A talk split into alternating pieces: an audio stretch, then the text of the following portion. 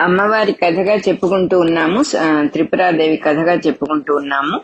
మన recording number ఇది పదిహేను. ఇది ఇప్పుడే ఆ, త్రిపుర రహస్య జ్ఞానఖండ సారంలో ప్రథమాధ్యాయం ఇప్పుడే స్టార్ట్ అవుతోంది. విచారోదయము అనేది ఇక్కడ హెడ్డింగ్. ఫార్టీ నైన్త్ పేజీది నలభై తొమ్మిదో పేజీ. శ్రీ గణేశునకు నమస్కారము అని మొదలు పెట్టారు ఇక్కడ. హారితాయనుడు నారదుడితో ఇట్లా చెబుతున్నాడు. ఈ గ్రంథం అంతా కూడా హారితాయన నారద సంవాదంగా జరుగుతుంది. అంటే వాళ్ళిద్దరూ మాట్లాడుకున్నట్టుగానే జరుగుతుంది. ఓం సర్వమునకు కారణమై కారణమైన అంతటికి ఏది కారణం? న్యాయంగా మాట్లాడితే ఆ ఓమే కారణం సర్వత్ర సర్వానికి. ఆ ఓం అంటే అమ్మవారి స్వరూపం అది. అయ్యవారి స్వరూపం. ఏ తేడా లేదు. ఉన్నది ఒక్కటే ఓం అనేది ఒక్కటే ఉంది. సో ఇక్కడ ఏం చదువుతున్నారు? ఓం అనేటటువంటిది అని ఇక్కడ చెప్పలేదు. ఓం అని అటర్ చేసి సర్వానికి కారణమయ్యి అమ్మవారి రూపాన్ని వర్ణిస్తున్నారు ఇక్కడ. ఆనందమే రూపంగా ఉండి జగత్ అనే పిక్చర్కి చిత్రానికి దాని తాలూకు ప్రతిబింబానికి ఆ తల్లి ఒక అర్థం ఉంటా.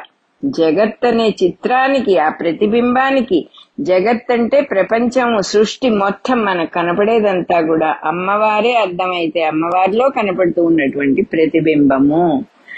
ఆ అంత ఎంత చక్కని ఎగ్జాంపుల్ అంటే ఇక్కడ అర్థానికి ఏమీ అంటది. ఎన్ని రిఫ్లెక్షన్స్ పడినా అర్థం అలాగే ఉంటుంది.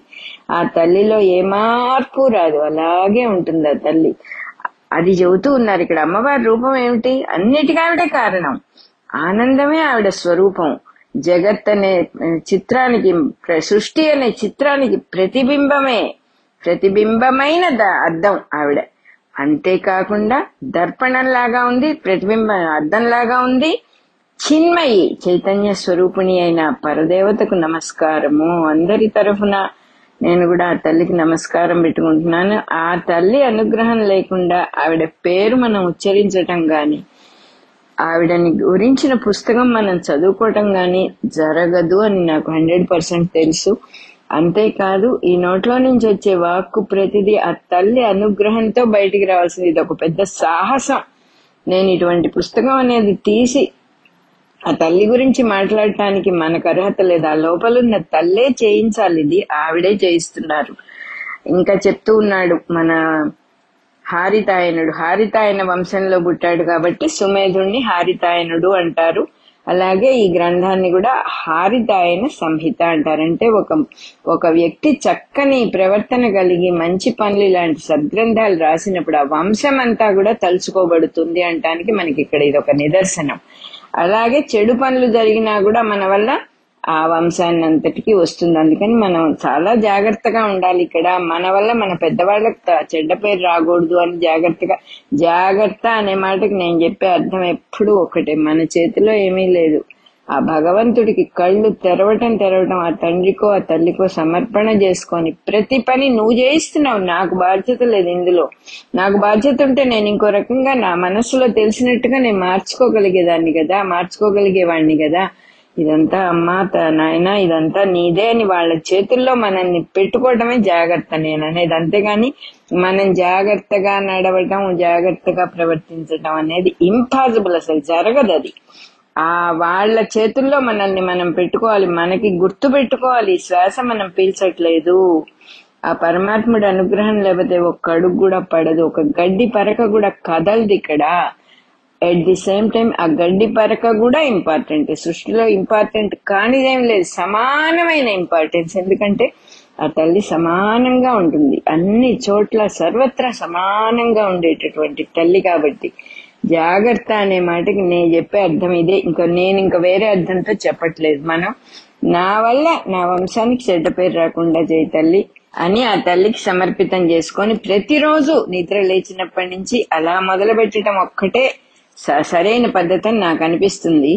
ఇక్కడ ఇంకా నారదుల వారికి చెప్తూ ఉన్నాడు మన హారితాయనుడు నారద అన్నిట్లోకి పరమార్థ సాధనం ఏమిటి? పరమార్థము అన్నిట్లోకి హయ్యెస్ట్ ఇంకా ఇది తప్ప ఇంకొకటి చేయటానికి ఇంకేమీ లేదు అనేది ఏదైతే ఉందో ఆ త్రిపురాదేవి మహత్యాన్ని మనం ఇప్పుడు విని చెప్పు చెప్పుకున్నాము విన్నావు కదా శ్రద్ధగా.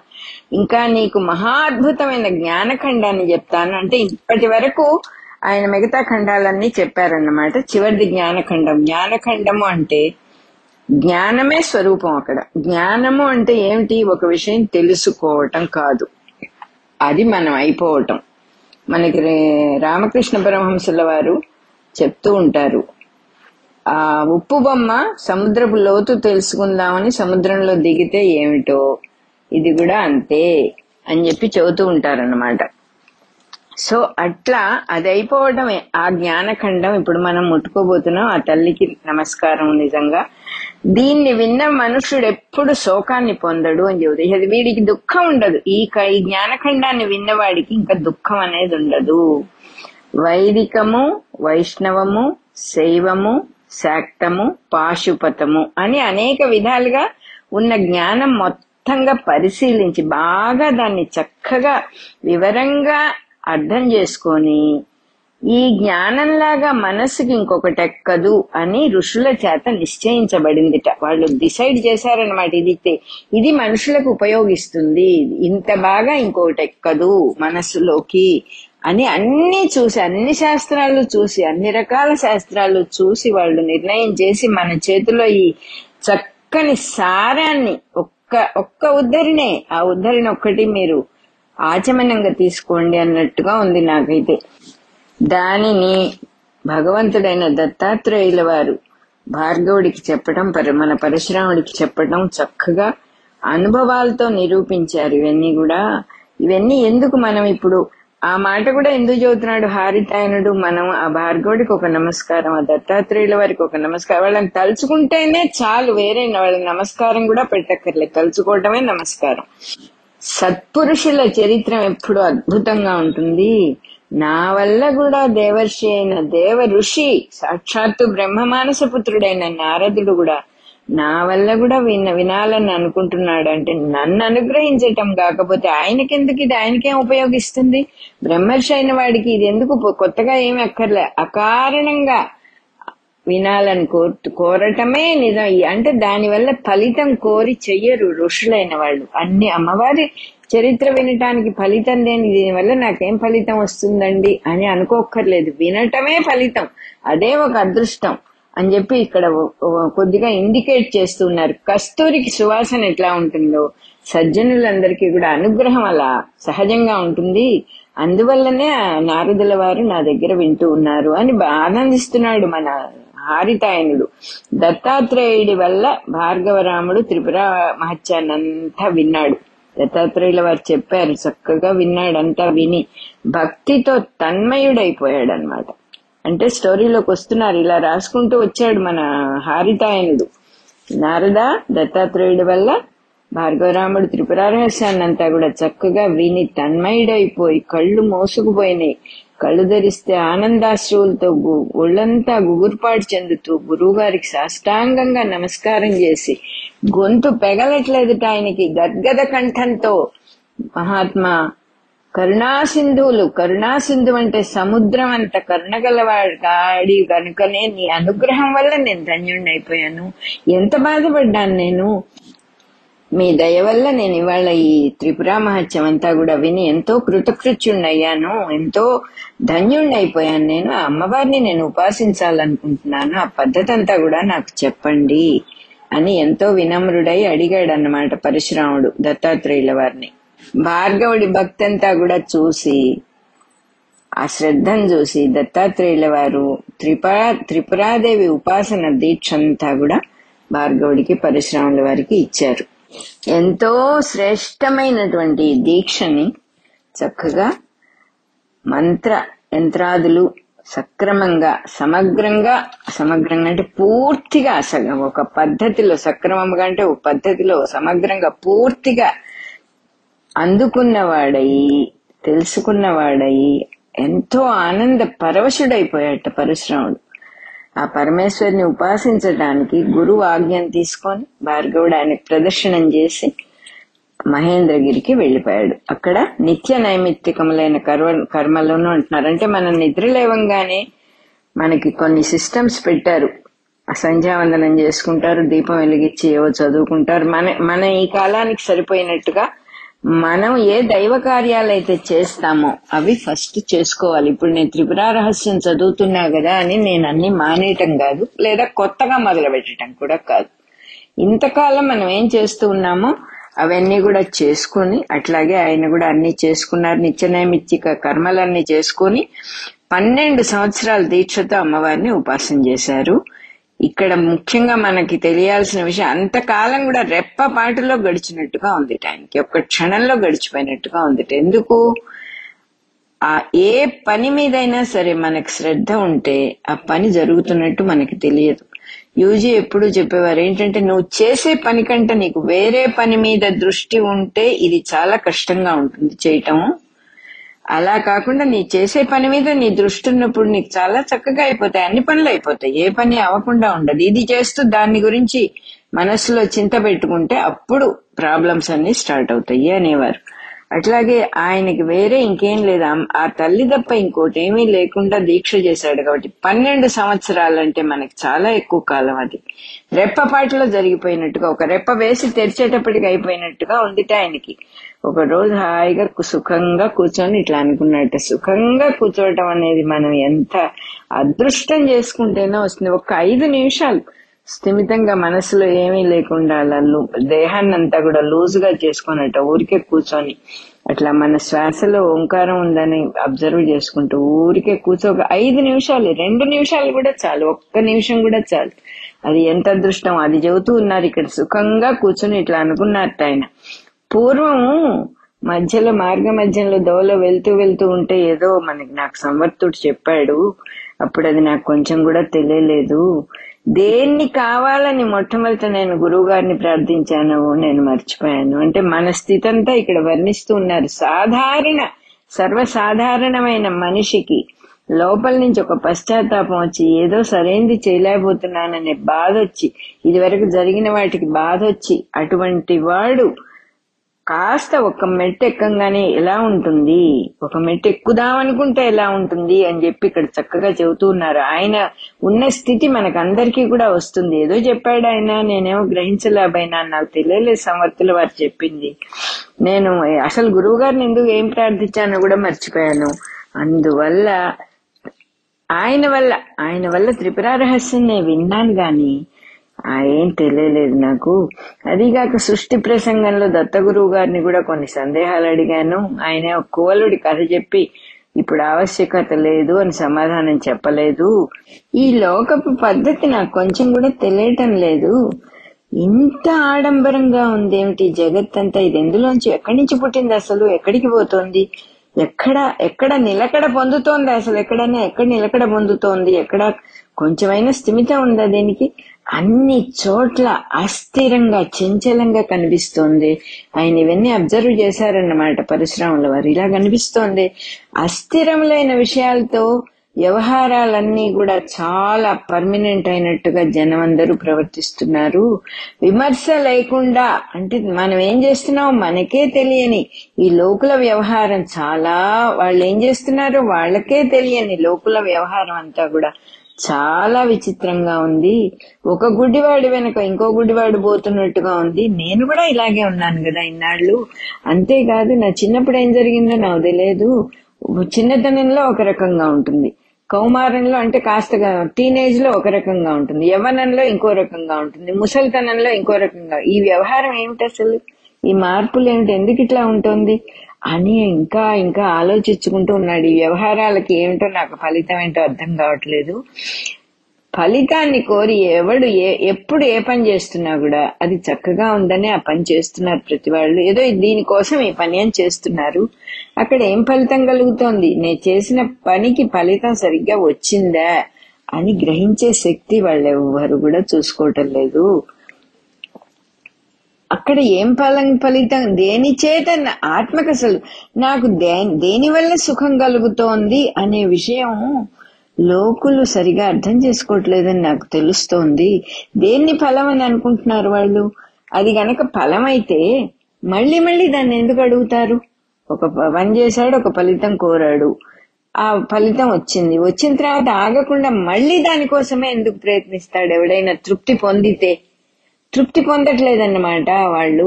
ఒక ఫలితం వల్ల వాళ్ళు తృప్తి పొందటం లేదన్నమాట. అందువల్లే మళ్ళీ మళ్ళీ దాని గురించి వాళ్ళు ప్రయత్నం చేస్తున్నారు అని చెప్పి ఆలోచించుకుంటూ ఉన్నాడు. ఇంకా మనకి నిజమే కదా అది. ఎన్నో చేసినవే చేస్తాం చేసినవే చేస్తాం.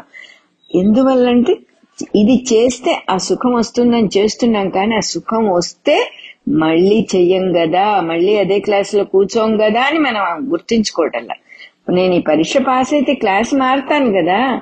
నా క్లాస్ మారకుండా మళ్ళీ మళ్ళీ అవే అవే అడుగుతున్నానంటే ఫెయిల్ అవుతున్నానన్నమాట. ఇక్కడే కూర్చుంటున్నాను. జన్ జనులందరూ అని అనుకుంటున్నాడు. జనం అంతా కూడా పొ- పొందిన ఫలితాన్ని మళ్ళీ మళ్ళీ కావాలని ఎందుకు ప్రయత్నం చేస్తున్నారు? అంతేకాకుండా ఇంకోటి పొందిన దాన్ని తనకు కూడా కావాలని ప్రయత్నం చేస్తున్నాడు. ఇది ఎలా ఉందిటంటే ఏదో వస్తుంది ఆనందిస్తారు పోగానే ఏడుస్తారు దుఃఖపడతారు. ఈ కష్టము సుఖం కష్టము సుఖం ఈ జంపింగ్ ఏమిటి అసలు? అర్థం కావట్లేదు అని చెబుతున్నాడు ఆయన పాపం. చేయ అసలు ఎవరికైనా సరే ఫైనల్గా ఒక డెసిషన్కి వచ్చారు ఆయన. ఎవరికైనా సరే చేయాల్సిన కర్తవ్యం మిగిలి ఉంటే అంతకంటే దుఃఖమే ఉంది. అదే అన్నిట్లో దుఃఖాల్లో కింద. నాకు ఈ పని ఉంది అని ఎవడైనా అనుకున్నాడంటే ఫినిష్డ్ ఏమిటి అసలు ఎంత ఆశ్చర్యం ఇది? తనకు పని ఉండటం ఏమిటి? తానెవరు? తెలియక అనుకుంటాం అన్నమాట మనం. ఇది నా కర్తవ్యం కాదు ఇది నా చేతి జరపబడుతుంది అని తెలుస్తుంది తర్వాత తర్వాత మనుషులకి. ఆయన ఇక్కడ చెప్పలేదా మాట. అనుకో ఆశ్చర్యపోతున్నాడు. ఒక కర్తవ్యం కలిగి ఉండటము అంతకంటే దుఃఖం ఇంకోటి లేదు. కర్తవ్యం అంటే ఈ పని నేను చెయ్యాలి ఇది నా బాధ్యత. అట్లా అని అన్ని వదిలేసేసి రోడ్డంబడి వెళ్ళిపోవడం అది అమ్మవారు ఎప్పుడూ క్షమించదు. మనం మన కర్తవ్యం చెయ్యాలి మనం చేస్తున్నాము అనుకోకుండా ఇది దైవదత్తం. ఈ దేహం అమ్మవారి ఇచ్చింది ఈ మనసు అమ్మవారి ఇచ్చింది కర్మేంద్రియాలు జ్ఞానేంద్రియాలు అన్ని ఆవిడ సొత్తు. ఆవిడ ద్వారా ఏ పని చేయటానికి ఈ దేహం వచ్చిందో అది మన పిల్లలుగానో మన భర్తగానో మన భార్యగానో మన చుట్టుపక్కలగానో మన ఆఫీసు పరివారంగానో అక్కడ నిర్ణయించబడింది. ఆ పని ఈ దేహం చేత చేయించకపోతే మళ్ళీ పుట్టి ఇదే పని మళ్ళీ చేయాలి. ఎందుకు ఇది ఇదే అడుగుతున్నారు ఒక విధంగా పరిశ్రమల వారు. మళ్ళీ మళ్ళీ మళ్ళీ మళ్ళీ చేసుకుంటూ పోతున్నారు ఎందువల్ల? శరీరం అంతా కూడా కాలిపోతుంటే పాదాల మీద గంధం పూస్తే సరిపోతుందా? అట్లా ఉంది వీళ్ళ సుఖం కోసం వెంపర్లాట అని చెప్పి చెబుతున్నారు. ఇంకో ఇంకో ఎగ్జాంపుల్ కూడా చెబుతున్నారు. ఇది చాలా కొంచెం పూర్వకాలం బాగా చెప్పేవాళ్ళు. గుండెల్లో బాణం గుచ్చుకుంది ఒకడికి. అప్సరసలు వచ్చి కౌగలించుకున్నారు. వాడికి సుఖం వస్తుందా? వాడి దృష్టి ఇక్కడ ఉండదు కదా. మన దృష్టి ఎక్కడుందో దాన్ని బట్టి ఉంటుంది. క్షయరోగిని కూర్చోబెట్టి సంగీతం వినిపిస్తే వాడు దగ్గుకుంటూ వాడు ఏం వింటాడు అంటున్నారు. ఈ కర్తవ్యం మిగిలి ఉన్న వాడికి కూడా అంటే కర్తవ్యం లేదని పొరపాటు పడకూడదు. అందరికీ కర్తవ్యం ఉంటుంది. కానీ మనం చెయ్యటం కాదు. చెయ్యబడుతుంది. మనం రెండు చేతులు ఎత్తి నమస్కారం పెట్టుకుని సంసిద్ధత అనే మాట మనం బాగా గుర్తుపెట్టుకోవాలి. We must be ready for any work anything మనల్ని మనసు నేను ఈ పని మనస్ మనస్ఫూర్తిగా అది కూడా ఏదో చెయ్యాలి కాబట్టి చేయటం కాదు ఫలితం కోసం చేయటం కాదు. ఈ దేహం ఇవన్నీ నువ్వే తల్లి. నువ్వు చెప్పిన పని నువ్వు చేయించి చేసేయి. నేను నా చేతులు కాళ్ళు మనసు అన్ని వదిలేస్తున్నా. ఈ క్షణం నుంచి ఏం జరుగుతున్నా నువ్వే చేస్తున్నావు అనుకుంటా. నేను తప్పు జరిగినా నీదే ఒప్పు జరిగినా నీదే. నాకు సంబంధం లేదు. కానీ నేను మధ్య మధ్యలో పడిపోతుంటా. దానికి కూడా నీదే బాధ్యత. నేను మళ్ళీ వెనక్కి తీసుకోవడానికి ఇది నా నా చేతి నీ చేతిలో పెట్టేశా. ఇంకా నా ఆ పెట్టడం కూడా నీ దయ వల్లనే. నాకు ఇక్కడ నేననేదే అసలు ఉందో లేదో తెలియని స్థితిలో ఉన్నానమ్మా నేను. అని అప్పగించుకోవటమే నాకు తెలిసింది. ప్ర- లక్ష్మీ ప్రసన్నగా నాకు తెలిసిన పద్ధతి అది. అని చెబుతూ ఉన్నారు ఇక్కడ. కర్తవ్యం ఎవళ్ళకి లేదో వాళ్ళే సుఖాన్ని కలిగి ఉన్నవాళ్ళు నాకు ఈ పని ఉంది నేను ఈ పని చేయాలి అని భూమిలో రెండు కాళ్ళు నేల మీద గట్టిగా పాతిబెట్టి నేను ఇది చెయ్యాలి అనుకోవటం పనికిరాదు. జరుగుతుంది నేను సంసిద్ధతగా ఉన్నాను. నేను చేయవలసిన ప్రయత్నం ఎక్కడ ఆపను. తల్లి నా చేత ప్రయత్నం చేయించు. అంతేగాని మనం బద్దకించటము మనం ఆగిపోయి పక్కకి వెళ్ళిపోవడం పర్ పర్వర్షన్ అంటారు దాన్ని. అది కాదు ఇక్కడ. సన్యాసం పుచ్చుకొని రోడ్లంబడి తిరగటం కాదు.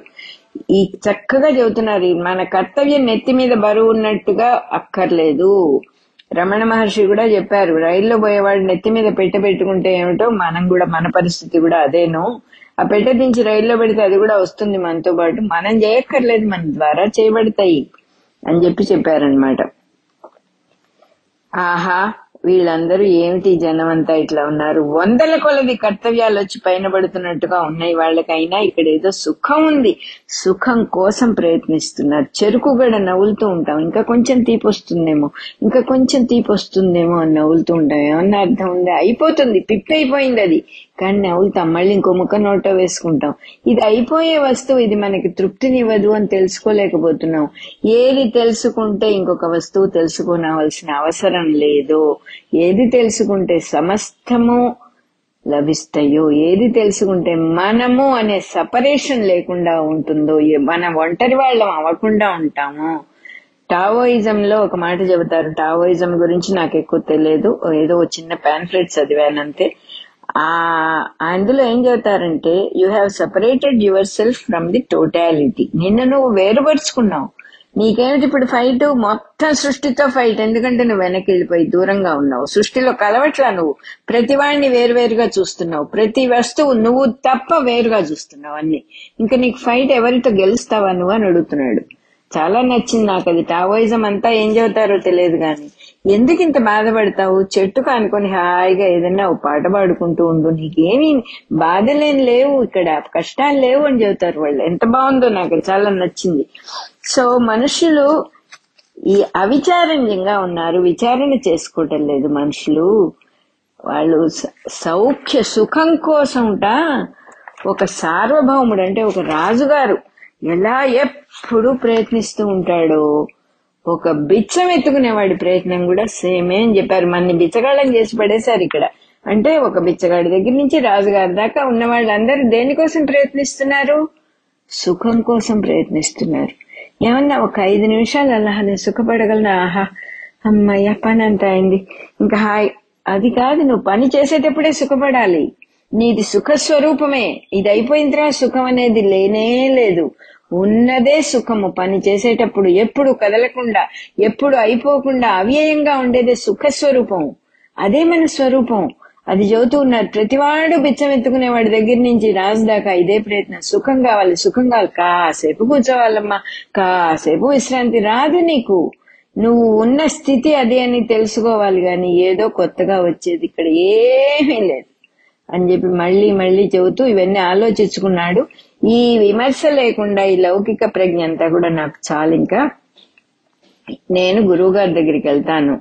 నేను ఇంకా అన్ని విషయాలు తెలుసుకుంటాను. నాకు తెలియాల్సిన విషయాలు సముద్రాల్లాగా ఉన్నాయి సందేహాలన్నీ సముద్రాల్లాగా ఉన్నాయి. ఆయన బోధించే బోధ అనే నౌకతో ఈ సముద్రాలన్నీ దాటేస్తాను అనుకున్నారు పాపం ఆయన. అనుకొని ఇట్లా నిశ్చయం చేసుకొని భార్గవరాముడు ఇక్కడ పరశురాముడు అని అట్టర్ చేయటంలే ఎందుకంటే పరశువు తర్వాత వచ్చుండాలి ఆయన చేతిలోకి. ఇక్కడ భార్గవరాముడు అని అంటున్నారు. గన్- భృగు వంశం వాడు కాబట్టి భార్గవరాముడు అన్నమాట. గంధమాదన శైలానికి వెళ్ళిపోయి దత్తాత్రేయుల వారి ఎదురుకుండా సాష్టాంగ దండ ప్రణామం చేసేశాడు. క్షణాల మీద వెళ్ళిపోయాడు వెళ్ళిపోయి దండం పెట్టుకున్నాడు ఆయనకి. భార్గవుడిని ఆశీర్వదించారు. ఆయన ఆయన లే నేను చూసి చాలా కాలం అయింది బాగున్నావా నువ్వు? అని అడగంగానే ఏమి ఇబ్బంది లేదు కదా సుఖంగా ఉన్నావా? అని అడిగితే మనకి ఇక గురువు అనేవాడు పలకరిస్తే ప్రాణం ఎటో వెళ్ళిపోతుంది. ఎందుకంటే ఆయనకి మన దగ్గర నుంచి ఏమీ అక్కర్లేదు. ఆయన సర్వస్వం ఇవ్వడానికి సిద్ధంగా ఉన్నాడు.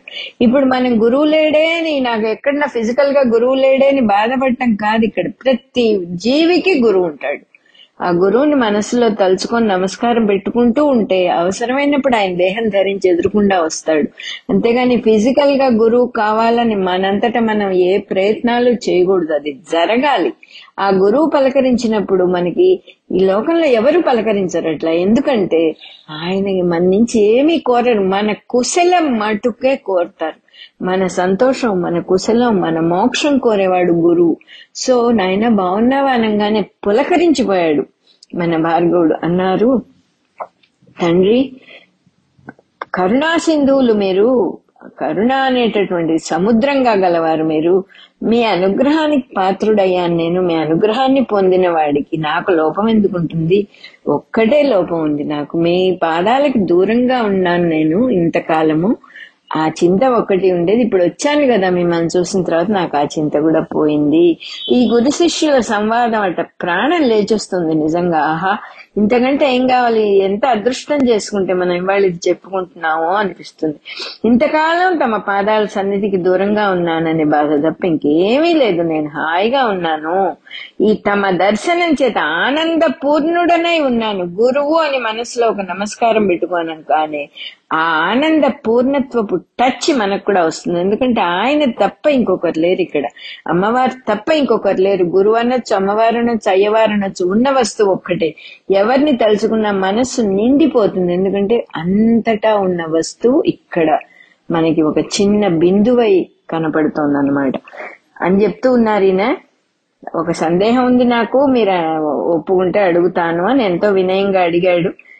దయానిధి మళ్ళీ దయానిధి అయిన దత్త గురువు గారు. ఎంతో ప్రేమతో నాయన నీ సమస్య నీ కోరిక నీ డౌట్ ఏమిటో అడుగు.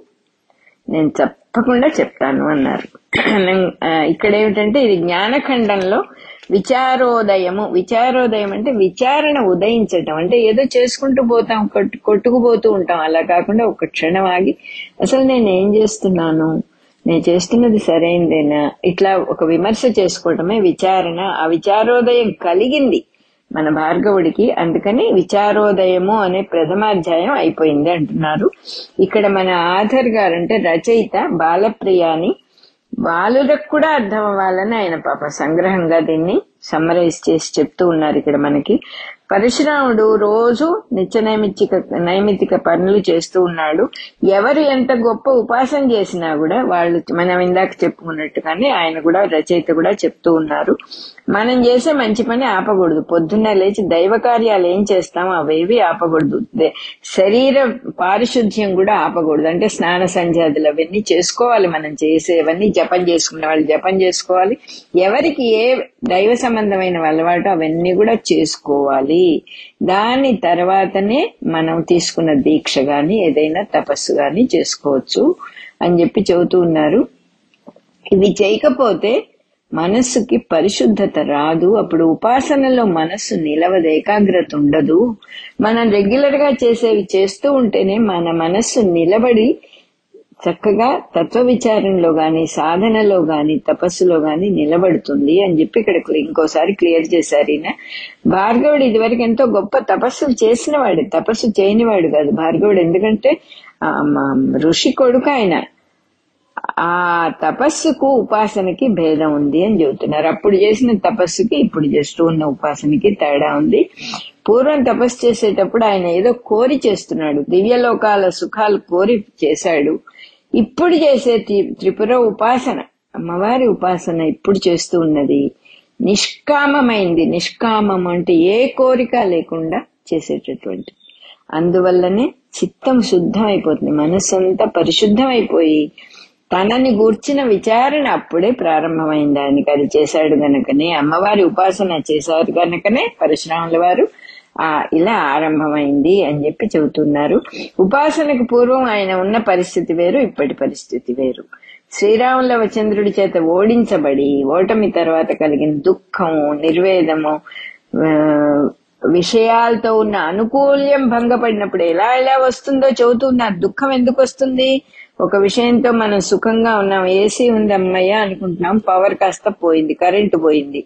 అప్పుడు దుఃఖం. ఎంత బాధో అట్లా చెబుతున్నారు మనకి దుఃఖం ఎలా వస్తుందంటే ఒకళ్ళ చేత ఓడించబడినా లేకపోతే విషయాల్లో ఉన్న అనుకూలత భంగబడినా అంటున్నారు. అంటే అనుకూలంగా ఉంది ఏసీ వేసుకుంటే ఫ్యాన్ వేసుకుంటే.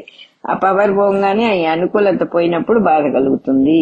అట్లాగే ఇంకా పెద్ద పెద్ద విషయాలు ఉన్నాయి మన వాళ్ళతో ఎవరితో ఏదో దేశంలో విప్లవం ఏదో వచ్చింది గొడవలు వచ్చేసినాయి భార్యాపుత్రులతో దూరం అవ్వాల్సి వచ్చింది ఎవరెక్కడున్నారో తెలియదు అడవులు పట్టిపోవాల్సి వచ్చింది. ఎంత వ్యధ పెడతాడు. మనకు అవేమీ లేవు కదా న్యాయంగా ఈ కాలంలో. ఆ ప్రాబ్లమ్సే లేవు. మనం సుఖంగా ఉన్నామా నిజంగా అని ప్రశ్న వేసుకోవాలి మనకు మనమే.